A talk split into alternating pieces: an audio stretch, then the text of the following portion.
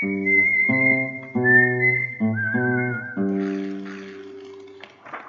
and welcome to the Laughing Briar Books podcast, where I dive into the wonderful and wicked world of fantasy and science fiction, happily dragging you down with me.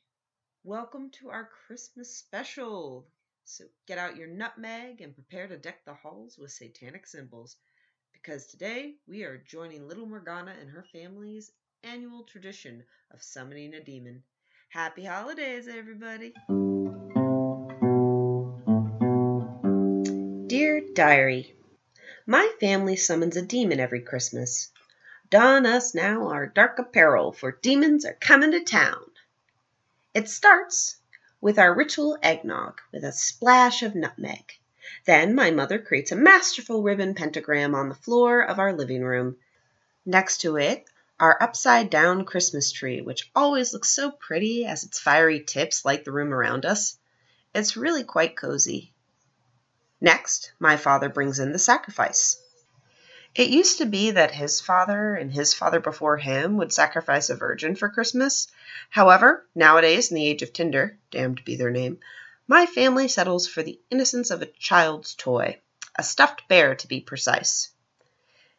This was particularly hard on me because this year Papa wanted to sacrifice my stuffed bear, Hermione which is just unfair. My older sister Mary never had to give up her stuffed bear, Beelzebubby. Instead, I'm the one that needs to sacrifice her most prized possession. You know what? The, you know why this is? It's because my papa thinks the Harry Potter series is a bad influence. Like my enjoying Hermione is going to lead me down some holy road in life. What's wrong with liking spells? Aren't we supposed to like spells? We're cultists for Satan's sake. It's really such a B word. Anyway, I may have switched the bears for the sacrifice. Maybe Hermione is rubbing off on me. Eh. But I just couldn't bear to let my little bear bear the brunt of the unbearable. Maybe Hermione really is rubbing off on me, but I just couldn't bear to let my little bear bear the brunt of the unbearable. She's just so cute with her bright button eyes and tiny bow between her ears. So, when so when it came time to offer the sacrifice and summon our family's demonic ancestry, it wasn't Hermione underneath the white linen cloth.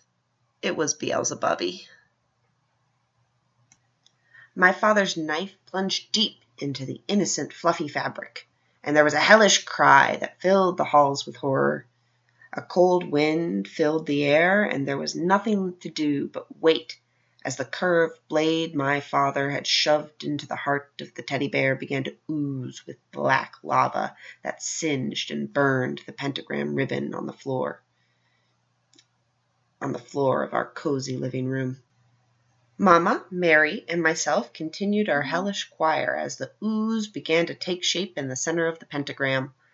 First the gnarled horns emerged, then the large angular ears, and bright soulless eyes emerged from the muck, until finally the goat legs and cloven hooves formed formed until finally the goat legs and cloven until finally the goat legs and cloven hooves formed.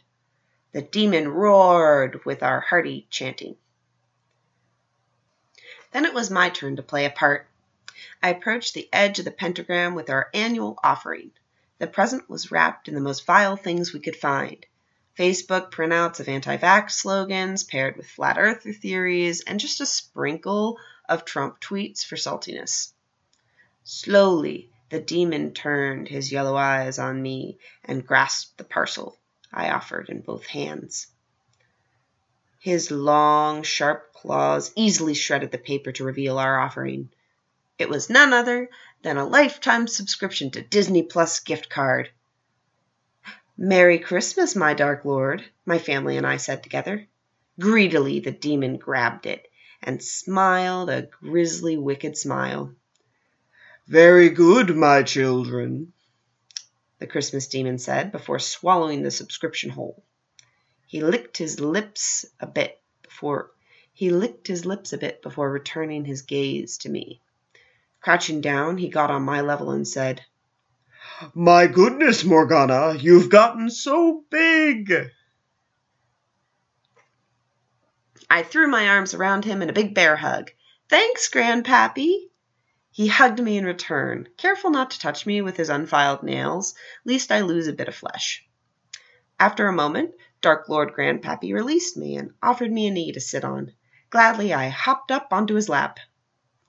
Have you thought about what you want for your demonic wish this year, Morgana? Grandpappy Demon, Grandpappy Demon asked through menacing teeth. In fact, I'd thought about this moment all year. I knew exactly what I wanted. Carefully, I whispered into my grandpappy's ear. The family all drew near to hear. The family all drew near to hear until finally he pulled away and looked at me funny. Are you sure, little one?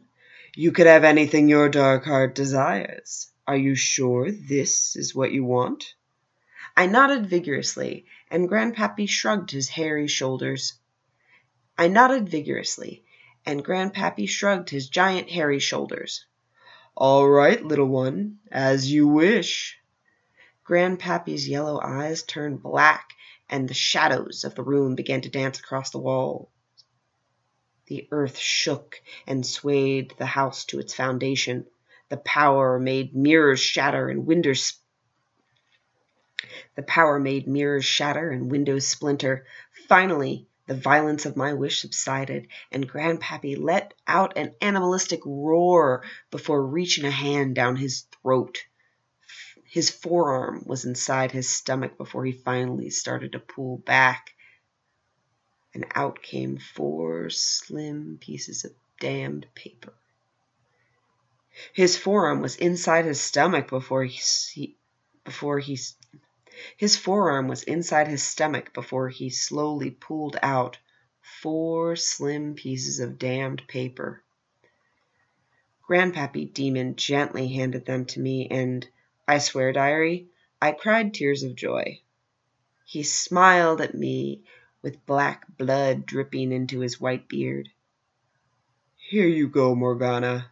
Four tickets to Harry Potter Disney World, California. I hugged him once more. This was the best demonic Christmas present ever. P.S. Mary still won't forgive me about Beelzebubby. Hey, hey, thank you again for listening to my story. If you like what you heard, check me out on Twitter at Briar Laughing or click the podcast link for details on additional stories and episodes.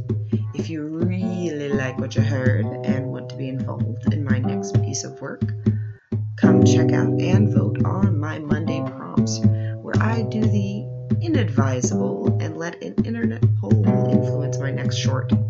All podcast content has been produced by yours truly, including music and plotline. I hope you've enjoyed yourself, and until next time, Merry Christmas.